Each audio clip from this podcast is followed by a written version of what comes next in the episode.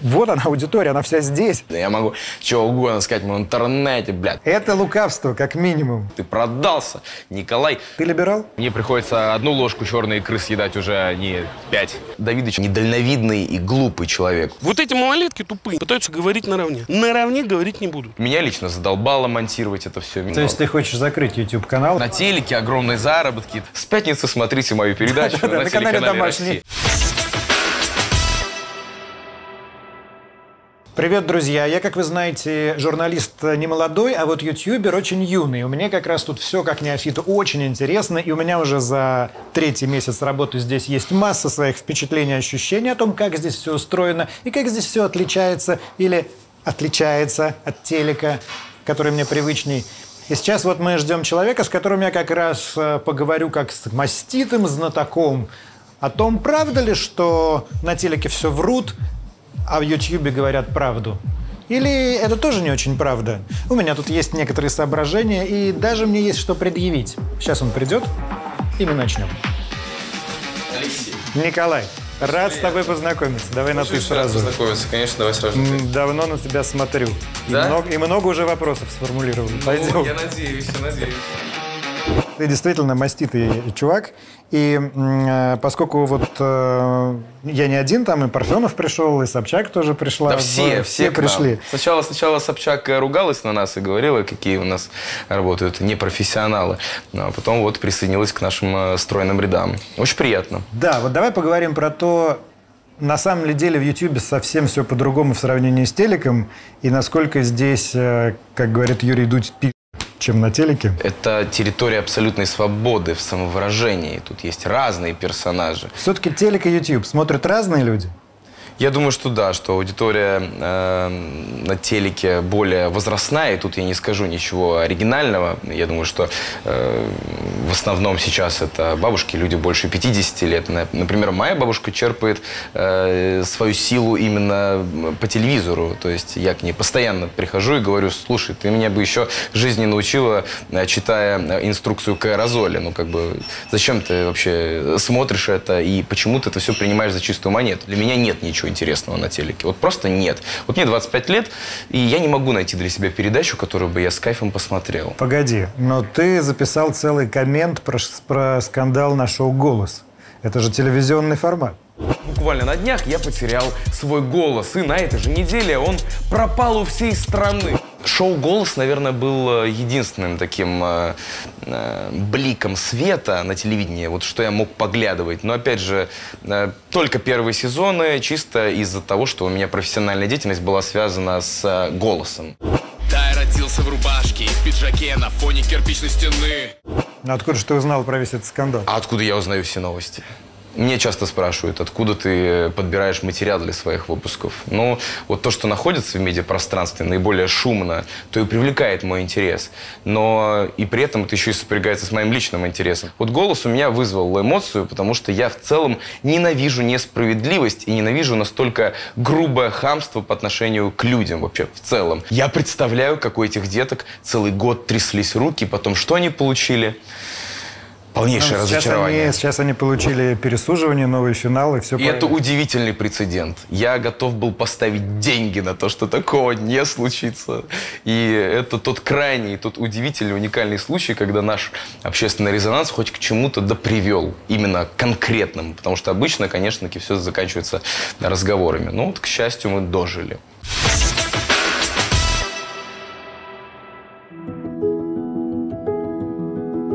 YouTube, конечно, отличная вещь, и, конечно, он не заменяет чтение классических бумажных книг.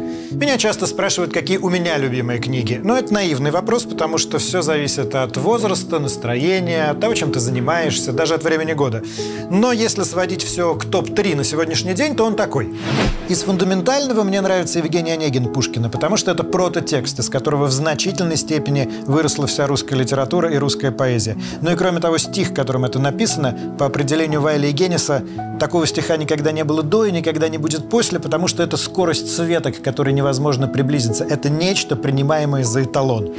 На второе место я сейчас ставлю «Король, дама, валет». Это не самый совершенный роман Владимира Набокова из ранних, но он мне дорог воспоминаниями о том, что что я пережил, когда первый раз лет в 14 его прочитал. Я помню, что он меня настолько потряс, настолько это было для меня что-то абсолютно новое в языке, что я до сих пор, когда я перечитываю эту книгу, я вот недавно перечитывал, чувствую те старые эмоции, вернее, молодые, потому что я был очень молодой, и мне как-то очень приятно и трогательно. И литература, она в том числе и для таких эмоций существует. Ну и на третьем месте «День опричника» Владимира Сорокина. Тут все просто. Это тот случай, когда литература не отражает жизнь, а генерирует ее. В этом смысле «День опричника» самый страшный роман «Антиутопия», потому что он все очень точно спрогнозировал. С другой стороны, он очень едко и иронично написан. И тебе не только страшно, но и смешно. А смех разрушает страх. И это очень важно. А если вы хотите обновить вашу домашнюю библиотеку, вам поможет интернет-магазин «Озон», один из самых крупных онлайн-магазинов в России с более чем 20-летней историей. На «Озоне» можно найти более 10 миллионов товаров в 23 категориях и заказать все – от книг и продуктов питания до стройматериалов. Сейчас «Озон» проводит конкурс, где можно выиграть запас книг на год. 30 победителей получат по 10 тысяч рублей на обновление домашней библиотеки. Все, что нужно сделать, это зайти на сайт интернет-магазина «Озон», активировать промокод и заказать что-то в разделе «Книги». В общем, условия акции в описании, и это явно ваш шанс не отрываться от чтения целый год. Я не хочу в нашем с тобой э, диалоге быть защитником телека, потому что я с телека ушел. Но, тем не менее, поскольку я про него что-то понимаю, мне кажется, что вот эта фраза, которую мы все друг другу часто говорим, и ты ее, наверное, часто говоришь, я не смотрю телевизор. Ну, я же не смотрю телевизор. Ну, я правда его не смотрю. Вот, я правда не смотрю телевизор. Искренне. Это лукавство, как минимум. А, или лицемерие. Потому что то, что ты не смотришь телевизор, значит, ты не смотришь, ну, прибор вот этот вот прямоугольный, который воткнут в розетку. Да я даже при этом, не смотрю. Подожди, при этом телевизионный контент на самом деле все смотрят, потому что мы все в курсе там сериалов последних, все в курсе того же шоу «Голос», все в курсе Ивана Урганта, который тоже телевизионный контент. HBO же тоже, в конце концов, телевизор. То есть, на самом деле, мы... Тут такая происходит подмена понятий. Я понимаю, о чем ты говоришь, и когда я отвечал на вопрос, я ответил на него четко и конкретно. Я не смотрю телевизор, и могу сказать тебе, что очень редко смотрю YouTube.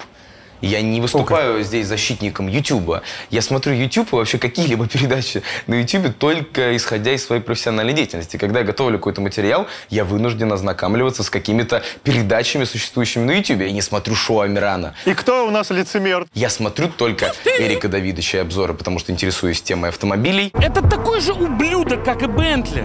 Ну и посмотрел редакцию сегодня с утра для того, чтобы Подготовиться к интервью. Никогда не готовились к интервью. Просто было интересно. Но ты записываешь такие подробные обзоры э, про своих коллег-ютуберов. Как же ты их можешь не смотреть? Я э, в курсе происходящего, понимаешь? Тебе Я что, читаю паблики. Тебе как Путину отчеты, что ли, приносят такие? Да, да, мне дайджесты? приносят отчет. У меня есть Серьезно? э, телеграм-чат, э, куда ежедневно скидывают все, что связано со всеми.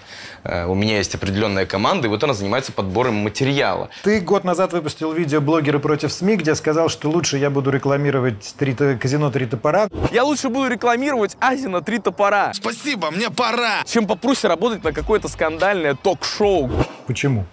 Слушай, я вот э, частенько в прошлом озвучил какие-то очень категоричные мнения, но за весь прошлый год утвердился в одном э, непреложном, в одной непреложной истине, что вот я больше никогда не говорю никогда. Вот серьезно, я прям стараюсь этого избегать. И даже если когда-то сейчас в новых выпусках проскакивает, я отдаю себе отчет, что все может быть совсем не так. То есть ты уже идешь телеведущим куда-то? Я никуда не иду телеведущим э, на данный момент, но вообще не исключаю, что это случится. И это сейчас звучит как подводка к моему участию где-либо. Типа, э, я очень жалею, что я так говорил. А с пятницы смотрите мою передачу на на канале телеканале «Домашний». «Россия». Вот это не так. Никаких предложений, никаких э, подтверждений моего участия где-либо на данный момент нет. Ну что же тут сказать? Эту страну погубит коррупция. Ты по памяти вспоминаешь все вот эти вот цитаты, куски из фильмов? великолепная память. Я могу вспомнить, что Оксимирон в батле с Джонни Боем примерно там на 52-й минуте сказал какую-то фразу, то есть даже так иногда всплывает. Это все, на что ты был способен? Вот тут я тебе завидую, мне даже я нечем, нечем тебе вообще Мне очень свою зависть прикрыть, потому что у меня хреновейшая память. Меня лично задолбало монтировать это все, меня надоело это все писать, я устаю от этого очень сильно, потому что монтаж занимает 12 часов, э, там 10-12 часов, последний ролик 12 часов монтаж занял, сценарий тоже там, ну 6 часов, это непрерывная работа, не считая похода в туалет, поэтому мне уже вот здесь немного. То есть ты хочешь закрыть YouTube-канал и стать Ни в коем случае, ни в коем случае, потому что я продвигаю, как мне самому кажется, для себя лично. Иногда очень важную, важное, открытое и честное мнение, честную позицию озвучиваю свою. И э, я смотрел твой выпуск про цензуру, то, что говорил Даня, я с вами согласен, что мы живем, наверное, в наиболее свободное время из всех времен. В данный момент мы живем в самое свободное время в, в нашей В стране. русской истории. В русской истории. Тем не менее, я понимаю, что мало кто озвучивает так прямо, так остро, и что самое главное, на такую большую аудиторию, мнения, которые иногда звучат у меня на канале касательно там Читы, касательно Екатеринбурга, э, касательно Сейчас Волоколамска, касательно всего этого. Ну, в музыке изменения, если мы запустили два... Пройдите Потому что то, что делаю... Это мы с Николаем на ежегодной конференции Яндекса. Прикол в том, что... О, Парфенова показывают. Сообщим вам дополнительно. Счастливо. Как ты относишься к тому, что такие большие телевизионные гранды приходят в YouTube? Только положительно, потому что очень сильно влияет на репутацию «Намедни медийной площадки, эра», на которой я 1940. нахожусь. Сейчас показов слово «видеоблогер» уже перестает быть оскорбительным. Это приятно. Прям чувствуется, как э, бюджеты поперли с э, телека в, э, в соцсети, да? Ой, не знаю, в 2017 году у нас, мне кажется, поблагоприятнее обстановка была. В плане рекламы, да. Тогда реклама была, ну, побольше, чем сейчас, мне кажется. В YouTube? В конце 2017 года, в 2018 году. Сейчас, наоборот, на рынке спад определенный. По многим причинам. Я лично прям ощущаю на доходах, что э, мне приходится одну ложку черной икры съедать уже, а не пять на завтрак, поэтому... Это все не, не знаешь... Те доходы, которые я, например, имел на телеке, когда еще в 2000-е годы у меня был продакшн, и я там делал всякое разное. Э, Я сейчас вспоминаю, сколько я зарабатывал. думаю, А это миф же, да, что э, там, ну, многие считают на телеке огромные заработки и так Да далее? нет, ну подавляющее большинство людей на телеке живут на зарплату вполне скромную. У нас там 80 недавно, тысяч, там, не- 60 недавно, недавно тысяч. был спор с товарищем. Нет, э, топовые, топовые люди, топовый, ну типа вот типа Ургант. Екатерина Андреева, сколько получает за, ново... Ты знаешь, я не знаю. Я новостей? думаю, что, откровенно говоря, Екатерина- сумма. Я думаю, что... Ты знаешь, как все организовано? Если ты... Вот если ты говоришь про политическую какую-то позицию, где ты лицом ну, работаешь... Мы понимаем прекрасно, Да, что пропагандисты тебя- получают хорошо. Ну, я думаю, Не что Екатерина Андреева... майбахи и виллы. Я думаю, что Екатерина Андреева относится к этой категории. Я не знаю, не могу утверждать, но подозреваю. Но это миллионы. Миллион. В месяц, Однозначно, конечно. А как э, маститый ютубер э, Соболев себя развлекает? Ты выходишь на берег реки, э, слушаешь пение В первую птиц. очередь для меня это живое общение с огромным количеством друзей, которые у меня есть. А во-вторых, ну, чтение, безусловно. То есть э, меня что гораздо больше читаешь? доставляет. Сейчас я читаю, дочитал «Сапиенс», э, первую книжку, которая уже настолько мейнстримная, что уже становится стыдно говорить о ней в интервью, потому что сказали все. Даже Давидыч в тюрьме прочитал ее и поставил в топ-2 э, своих лучших книг, или там в топ-4, в топ-5. Вот. Только что прочитал «Думай медленно, решай быстро» Канемана. Читаю много историй сейчас. То есть э, чувствую огромный пробел в знаниях. И это то, что различает меня и профессиональных журналистов. У вас есть э, специализированное образование, и вы все О, эти темы тут ты разбирали. ошибаешься. Знаешь, журналисты самые необразованные люди в мире. Ну, Ну, журналист- Смысл хорошего журналиста в том, что э, все другие профессии знают какое-то одно дело глубоко и полно, а журналисты знают э, примерно про все, но очень неполно и не очень неглубоко. А хороший журналист – это тот, кто может быстро вникнуть Я в понимаю, какой-то предмет, конечно, да. и на следующий день ты гарантированно все забудешь. Не, ну, по- поверь, это свойственно и блогерам. Так что я тебе... Мы все больше э, находим общего между блогерами А и журналистами. я вообще в целом бы не проводил бы какой-то вот этот жесткий, мощный водораздел вот, между вот нами. еще один возможный водора- водораздел, о котором часто говорят, это цензура. Значит, конечно, на телеке цензура есть, я про это часто повторяю, я сам с ней сталкивался, тут нечего обсуждать. Про цензуру в Ютьюбе. А, Она, конечно, скорее носит характер самоцензуры, но, по-моему, она вполне тоже себе жесткая. Вот, например, ты еще два года назад, обсуждая тогда сидящ- сидящего Давидыча, говоришь, что он высказывался, я цитирую, бессмысленно, Потому что, когда ты так высказываешься, тебя сразу закроют, и лучше тише, но дольше. Нужно же как-то немножечко побеспокоиться о том, чтобы э, говорить подольше, а не для того, чтобы тебя прикрыли в данный момент и все. Ой, как, как, Кто это, какой как же не самоцензура? Что это, как не самоцензура, Э, Николай? Нет, я могу сказать, что э, Давидыч от- от- откровенно для меня открылся как э, исключительно э, недальновидный и глупый человек после интервью Дудя. И я сейчас понимаю, что то, что он творил, это была не смелость, а скорее глупость. Как бы я тогда это называл смелостью в выражении своих мыслей. Но, знаешь, я тогда был уверен, что человек, который выражается конкретно, остро, как он в тот момент, имеет какой-то определенный тыл и понимание того, что он сможет выбраться из ситуации. Но он был как 15-летний школьник. А на что ты хотел 15 тысяч рублей, скажи? На всю страну сейчас скажи. На что я не хотел. Ну а что ты начинаешь разводить-то?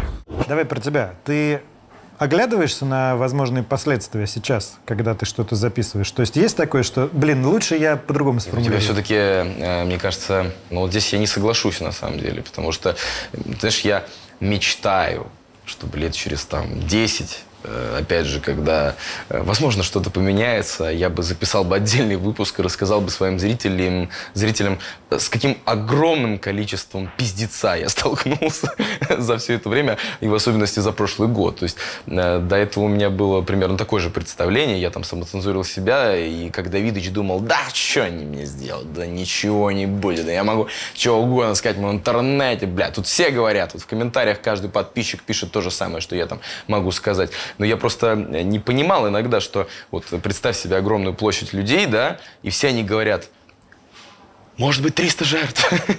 И тут встает один выше всех и такой, да, возможно. И все обращают внимание только на него и говорят, а ну-ка иди-ка сюда. А все остальные разбегаются. А ты остаешься такой, и тебе говорят, а ну-ка давай-ка э, пойдем э, сходим куда-нибудь в прокуратуру, например, объяснишь, почему ты так сказал. Добрый день, Николай, здравия желаю. Ну, ну как бы разные ситуации бывают. Николай сейчас рассказывает историю с зимней вишней. Я хотел бы принести за это извинения, но я никого не дезинформировал. Как утверждают некоторые СМИ, я не кричал, что там было 300, 400, тысяча погибших. Давай, раз уж ты про нее заговорил, я тебя хотел спросить, ты испугался тогда? Это было самое страшное время в моей жизни.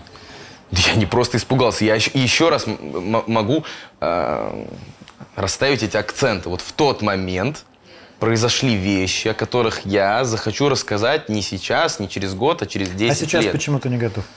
Ну, потому что я не дурак. Тебе опять что- позвонят и скажут, Николай, В тот момент я думал, что я, ну, вполне возможно, пойду по пути Давидыча. Я думал, что процентов, наверное, 55 у меня за это было. То есть как будто бы, может быть, если не так жестко, как он, то как-то вот я пройду по этому эшафоту прям конкретно. а как ты отбивался? Ты звонил каким-то высокопоставленным друзьям, Я не просил знаю, помочь. как я отбился. Я не знаю. Я, все, что я скажу, получилось э, отбиться. А как, не совсем понятно.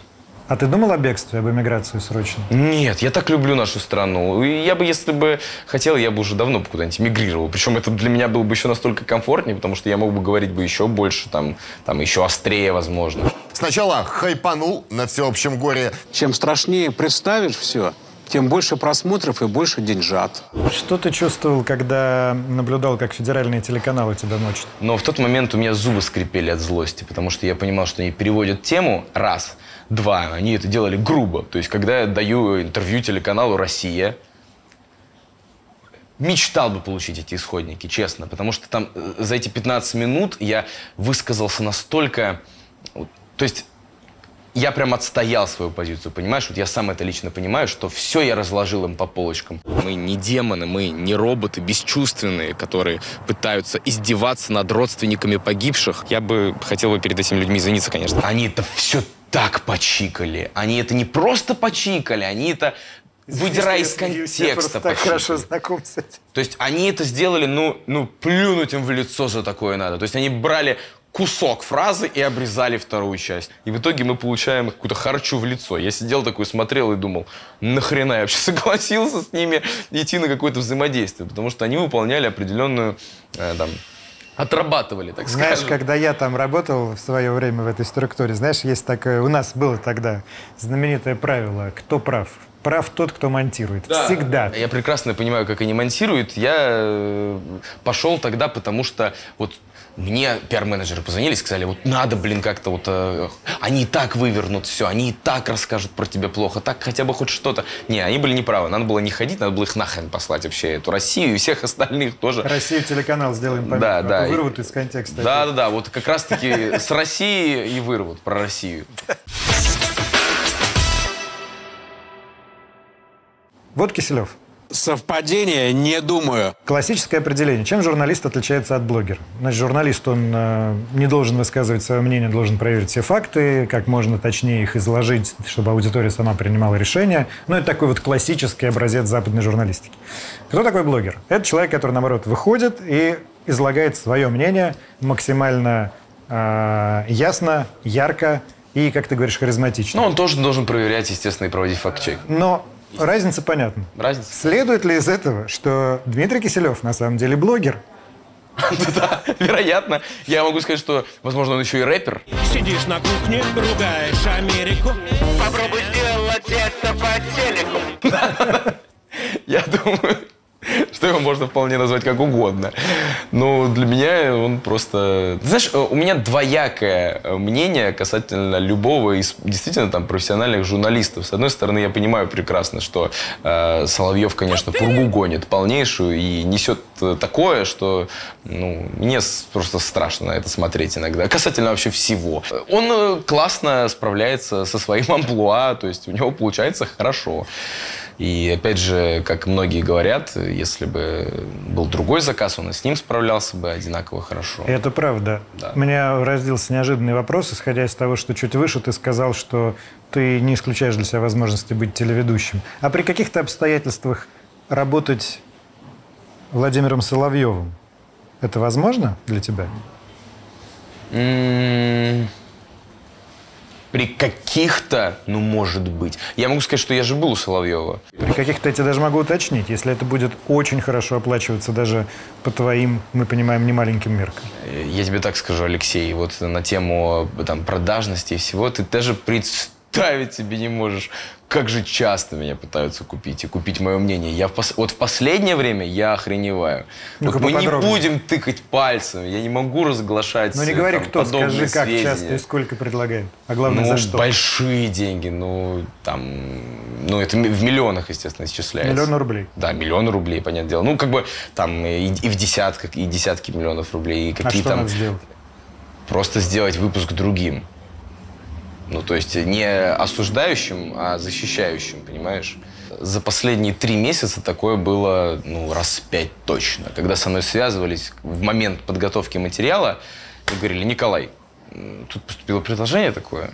Вот вы можете сделать э, не критикующий выпуск, а вот озвучить вот такие вот тезисы. Вот здесь вот так сказать, вот здесь вот так сказать, вот здесь вот так сказать. Никогда в жизни я не пойду на это. Вот ни разу я ни за какие деньги, я даже не стал а, там слушать сумму. Для меня это просто, да мне это не нужно. Заработав много, достаточно для там жизни, я понял, что ну совсем счастье не в этом. Я от этого счастья ну, вообще не получаю. Деньги для меня лишь как инструмент для достижения комфорта. Это, А знаешь, комфорт- прекрасное выражение. То, что деньги не главное в жизни, лучше всего понимаешь, когда они есть. Конечно, да. Я-то думал, знаешь, э, деньги не главное в жизни, думал молодой Николай, но сам искренне в душе говорил, ну, когда они меня будут, я-то буду счастливым. А потом у меня э, там появилась квартира, вид на Москву, э, сам переезд в столицу, там дорогая машина мощная, на которой я э, за полгода отъездил три с половиной тысячи километров. Вот. И я понял, что, ну, меня это вообще не вставляет. Ну, вообще. Смотри, на тебя очень сильно наезжали, когда ты сделал э, интеграцию в парке Горького перед выборами. Тебя обвиняли в том, что взял деньги у Собянина. Лет 10 назад парк выглядел совсем иначе, будто им никто не занимался, да еще и вход был платным. А что такого в том, чтобы, ну, взять денег и, ну, похвалить власть за то, что она что-то сделала правильно? Ну, что-то же делается хорошо там, тот же парк Горького. Что в этом зашкварного? Слушай, ну, дело в том, что я обвинял э, блогеров э, до этого в нечто подобном. И на самом деле, вот конкретно в том, что ты сказал, ничего такого-то по сути и нет. Но знаешь, аудитория Ютуба э, смотрит на мир через призму двух цветов. Это либо черное, либо белое. При этом, если ты рекламируешь парк, если ты рекламируешь выборы условно, люди это вот так вот под одну гребенку-то и равняют. То есть люди не разделяют. Вот для них есть политическая реклама, там, ты взял деньги у кого-то, все, ты плохой. Это территория абсолютной свободы. Какая же это территория свободы, если ты так зависишь от вкусов своей аудитории? Это уже не свобода. Слушай, ну а как ты можешь не зависеть? О, Тогда мы никто не свободны вообще в целом в мире. Мы же зависим от огромного количества социальных факторов. Мы все зависим от общественного мнения. Хотя у нас в стране, ну там, как бы условная свобода слова, да, то есть как бы свобода в самовыражении. Но в любом случае я же должен уважать аудиторию. Я же не должен вести себя как Эрик Давидович, который говорит, ну кому что не нравится, да идите вы вообще нахуй. Это уважение, это не то, чтобы я прогнулся, не то, чтобы я оправдался. Я людям объяснил. Объяснить это всегда хорошо. По поводу Екатеринбурга и храма к тебе обращались, чтобы ты по-другому расставил акценты? Э, Я не могу сказать. Я это считываю когда? Но это мое считывание. Да вы можете предполагать. Я предполагаю. Я через 10 лет, может быть, расскажу. Через 10 лет, хорошо, мы Встретимся за- на этом- забьемся на этом же месте, Да-да-да, если оно да. еще будет. Смотри, по поводу сквера в Екатеринбурге я тебе другой хотел задать вопрос. Вот по этому поводу, на самом деле, и журналисты, и не журналисты, блогеры, само собой, все высказываются очень определенно на чьей-то стороне. Одни жестко топят за сквер, ну, в нашем кругу их большинство, другие жестко топят за храм. А возможно ли в таких вот жестких конфликтных ситуациях какая-то объективность, какой-то отстраненно нейтрали- нейтралистский подход, как тебе кажется? Я тебе так скажу на тему объективности. Вот э, объективность это вообще понятие мнимое, как и понятие о хорошем и плохом человеке, как мне кажется. То есть э, в- сейчас нам может показаться, что вот это мнение объективное, но это покажется нам. Возможно, операторам вообще кажется по-другому. Возможно, им кажется, что объективное мнение обратное. Тут э, стоит задать вопрос, а судьи ты кто? Кто оценивает объективность? Знаешь, почему ты прав? Потому что очень сильно, на мой взгляд, изменилась технология. Там, скажем, лет 20-30 назад, до интернета, от журналистов ждали объективности, потому что люди должны были, исходя из чего-то, сформировать свою позицию. Сейчас настолько нету проблемы с доступом к информации, она везде, она пушами на тебя валится просто отовсюду, что действительно спроса на объективность как таковую нет. Ты знаешь, что произошло, ты можешь узнать любое мнение любого человека по этому поводу, и все, что тебе остается, только сформировать свое мнение, выйти и сказать, типа, вы кровавые Да, да. Они Вот самые. Ты правильно хотел сказать. Я лично так считаю. Я выражаю свое личное мнение, и мне, ну, кажется объективным. Кому же, кому-то, может быть, нет. блогерам. Нужно выстраивать какой-то отдельный диалог с государством. Я не уверен, что к нам вообще кто-либо хочет прислушиваться. И все Ну, эти как, помнишь, еще два года да, Саша назад Спилберг, Саша Спилберг над которыми мы э, иронично похихикали. Государство признает значимость видеоблогосферы и сетевых лидеров мнений и хочет нас услышать. Это самое главное. Ну, похоже на какую-то показуху. То же самое было в свое время с телеком. Тоже было куча разных людей, которых сложно было объединить.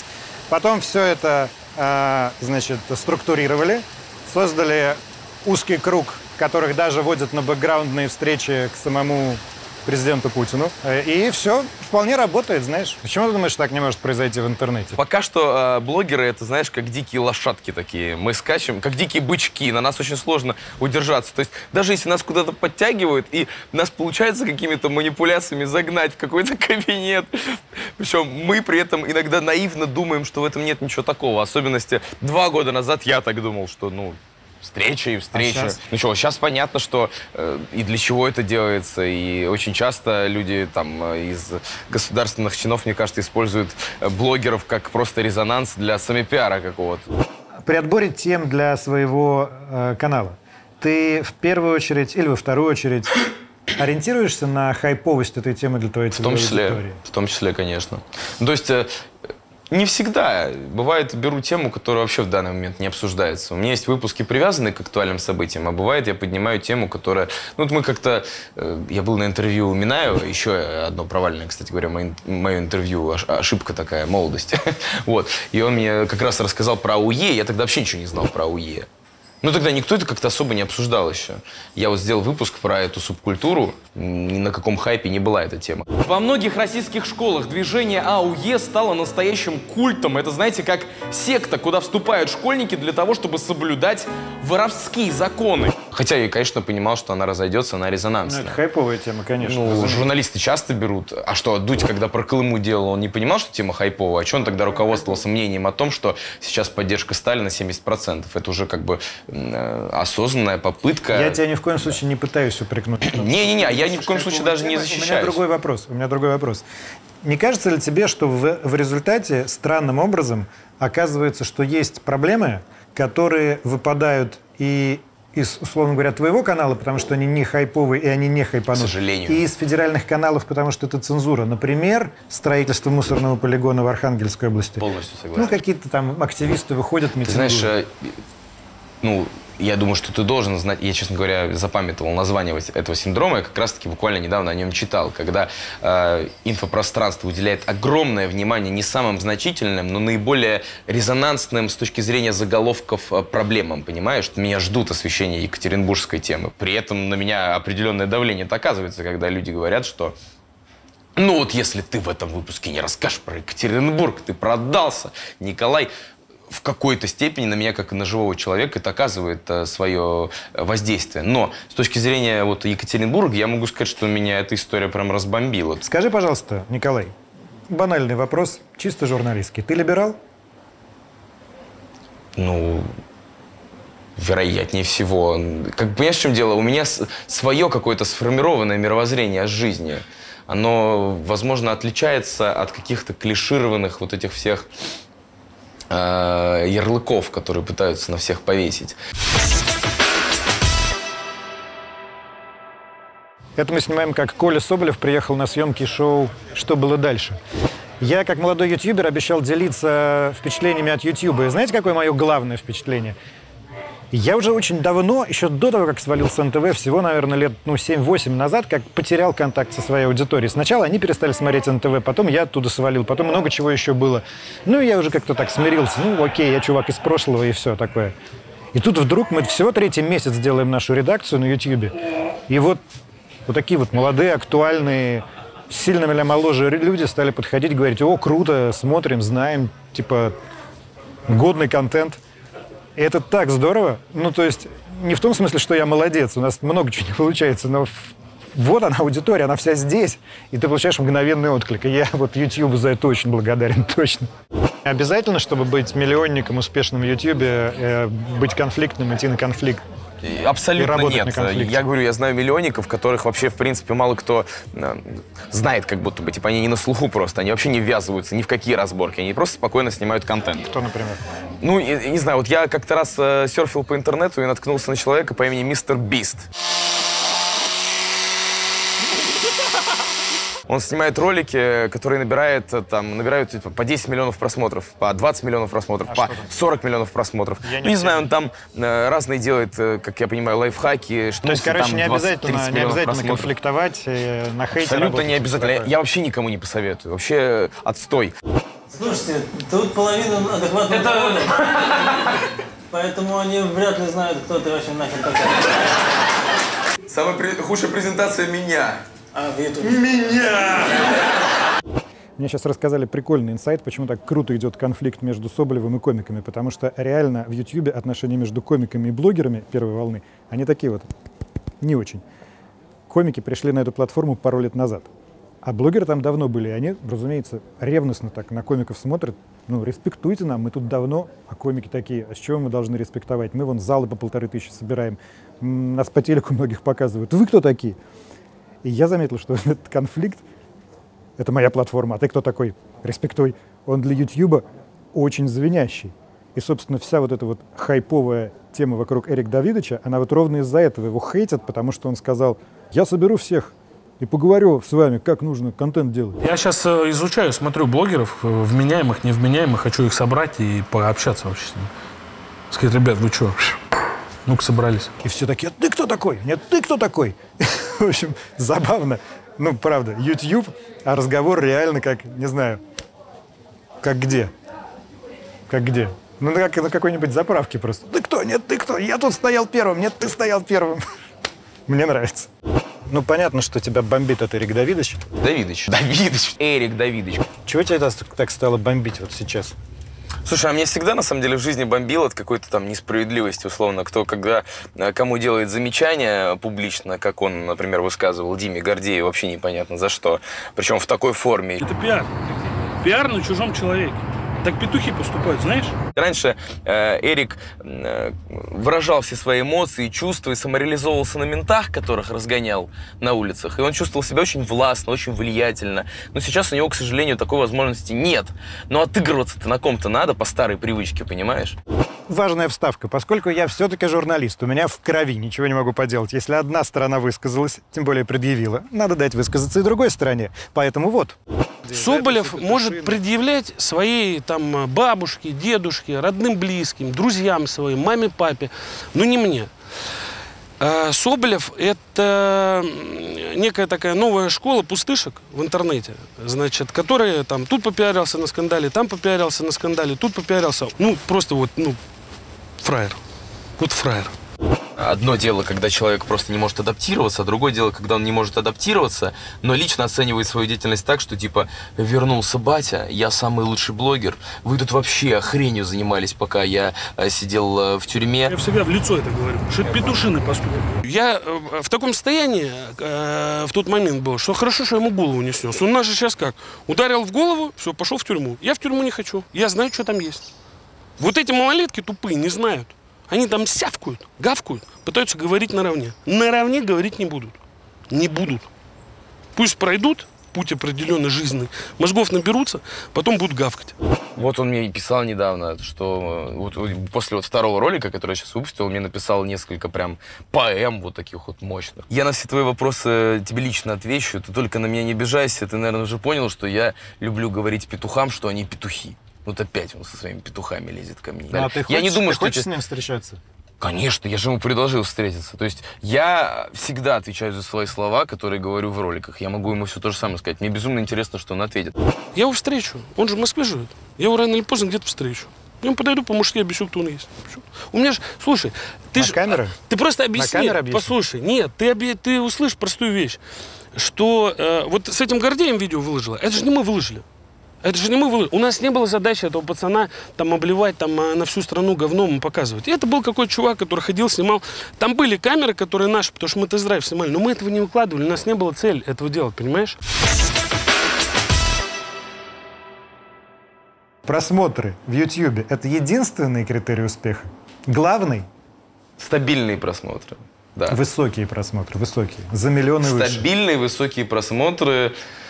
Э, Да нет, наверное, вот не единственный, но самый важный, безусловно. С какого числа просмотров э, начинается ютубер? Крутой. Ну, крутой ютубер, да. Батя.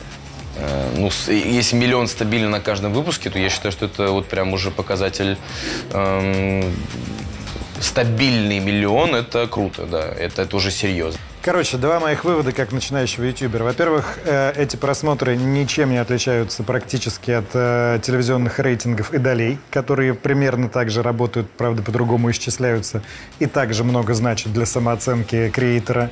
И, во-вторых, э, до стабильного миллиона мне еще пахать и пахать. Спасибо большое, Николай. Да. Не за что. Я желаю удачи. А, минуточку еще по поводу миллионов просмотров. У нас на канале уже есть выпуски, собравшие больше миллиона. Для нас это много. И сейчас небольшой флешбэк к одному из них. Про канал «Пятница» Николая Картозию. Если помните, если смотрели, мы там разыграли статуэтку кота Кокоса из э, сериала «Мылодрама». И сейчас мы узнаем, кому эта статуэтка досталась. Итак, напоминаю контекст. В выпуске про пятницу Николая Картозия мы разыграли кота Кокоса из э, сериала «Мылодрама». Это мел. Нужно было придумать самое идиотское и тупое шоу для канала ТСВ, где работают главные герои этого сериала, прислать нам предложения. А, они были присланы, их было больше тысячи, не вру. Мы отобрали шорт-лист, принесли его Николаю Картозе, а дальше слово Николаю Картозе. Сейчас он расскажет, кто победил. Дорогие друзья, а, почему нужно было придумать дебильное шоу? Чтобы телеканал ТСВ смог рвануть по рейтингам вперед и обогнать, наконец, крупные федеральные каналы. Я ржал всю неделю, простите, конечно. Вот. Но э, я, я зачитаю только некоторые вещи, ладно? Которые мне показались вот топ-5. Call House Customs э, пишет нам. а, проект «Стоп Шалава». Дальнобойщик снимает проститутку, а потом оказывается, что его снимали скрытыми камерами. Операторы вылазят из кустов и хохочут, друзья. Вот. Вот. А, Я, бы голосовал за это. товарищи, товарищи, я оценил. Вот. Но мне кажется, что в этом есть что-то негуманное все-таки, понимаете? Негуманное. Все-таки, понимаете, ТСВ телеканал, борющийся с традиционным телевидением. Ну, это круто. Петр Олегов пишет нам. Название «Малые баталии со звездами». Смысл в том, что карлики, Карлики. не политические карлики, а Я, карлики, я, правда, реально не знаю, что он выбрал. на ринге дерутся со звездами шоу-бизнеса и просто популярными людьми. А, Алексей Алексеевич, я просто бы хотел бы посмотреть, как бы тебя отмутузил бы какой-нибудь. Я еще не настолько известен. Нет, я Не бы не неправильно называть карлики, правильно называть маленькие люди. Еще раз говорю, вот, ну это смешная идея, но как бы не для телеканала ТСВ. Тирион и Ланнистер. Мы за, да, мы за э, мир. Шоу «Вот те крест» предлагает нам DL Лебедев. Чемпионат мира по игре в крестики-нолики среди атеистов. Господин Лебедев, в нашей стране больше 80% православных по официальной статистике. С какими атеистами вы собрались рейтинги здесь собирать? Прости, Господи. Но это невозможно. Нельзя. Вот. А, совсем безумное шоу «Игра веснушки», где участники встают а, вокруг кучи дерьма, ведущий прыгает в середину, на ком больше брызг, тот и выбывает. Но, к сожалению, это плагиат. Такое шоу уже есть, и ведет его человек во Френче. Где есть? На пятнице? Нет. На другом телеканале. Вот. А, Также, значит, Я понял, что он имел в виду, но не буду. Шо- шоу «Попизди- П- «Попиздимка». Веселое, хорошее название. Вот бренд-шоу «Попиздимка». Ток-шоу о политике, где ведущие рассуждают на серьезные темы в костюмах половых органов. Я бы видел что-то подобное на одном известном либеральном телеканале. Алексей Владимирович, как вы представляете себе обсуждение параметров бюджета а, м, плюшевым членом? Мне кажется, ребята, это, по-моему, очень хорошее. Но, ребята, пред- этот, эти- эта программа должна выходить на крупном федеральном канале. На крупном Лю- плане. Да, на крупном плане люди должны это видеть миллионы. Вот, ТСВ еще пока маленький канал. Ну, конечно, это крутейшее шоу. И, ребят, вещь, которая... э, Вот, соб- собственно, я плакал над ней целое утро. Это и, «Победитель». Да, и поэтому меня разнесло, э, как э, поросенка Борьку, который пытается на тракторе, значит. Итак, победитель.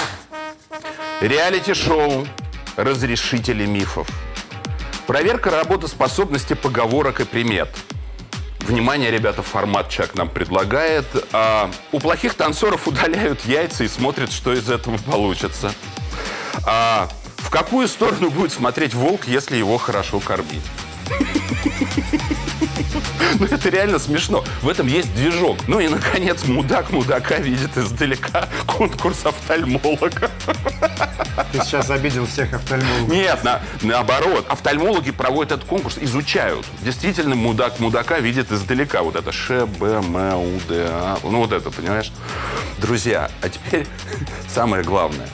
А, шоу «Веснушки», шоу «Попиздимка» и шоу «Разрешители мифов» придумал один и тот же человек Гринго.ру. Совершенно очевидно по его креативу, что кокос ему не нужен.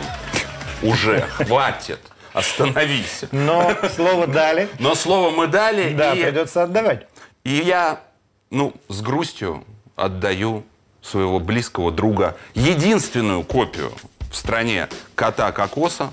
Который по сценарию сериала стоит миллион долларов. Миллион долларов? Миллион долларов, да. У него, видите, немножечко потасканные усы. Девочки любят крутить усы э, У тебя тут много девочек. А, у меня, да.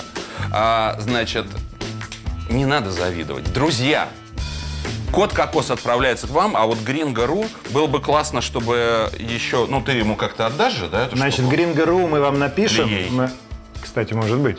А, Мы напишем Гринго.ру, а, следите за своими входящими сообщениями и спасибо всем, кто принял участие. А Гринго.ру пусть мне еще напишет э, в, в Инстаграм или картезианство собака gmail.com. Я, бы, О, по- я бы это может пообщался. быть началом большой продюсерской дружбы. Гринго, тебе повезло. Всем остальным огромное спасибо. Спасибо, Участвуйте- ребята. Участвуйте, смотрите Дело том, редакцию что и канал «Пятница». идеи комментариях намного круче, чем писать «Вы там все мудаки». Хотя, конечно, менее приятно, согласен. Да. Спасибо всем. Пока. Пока. Пока. Пока. Все? Все.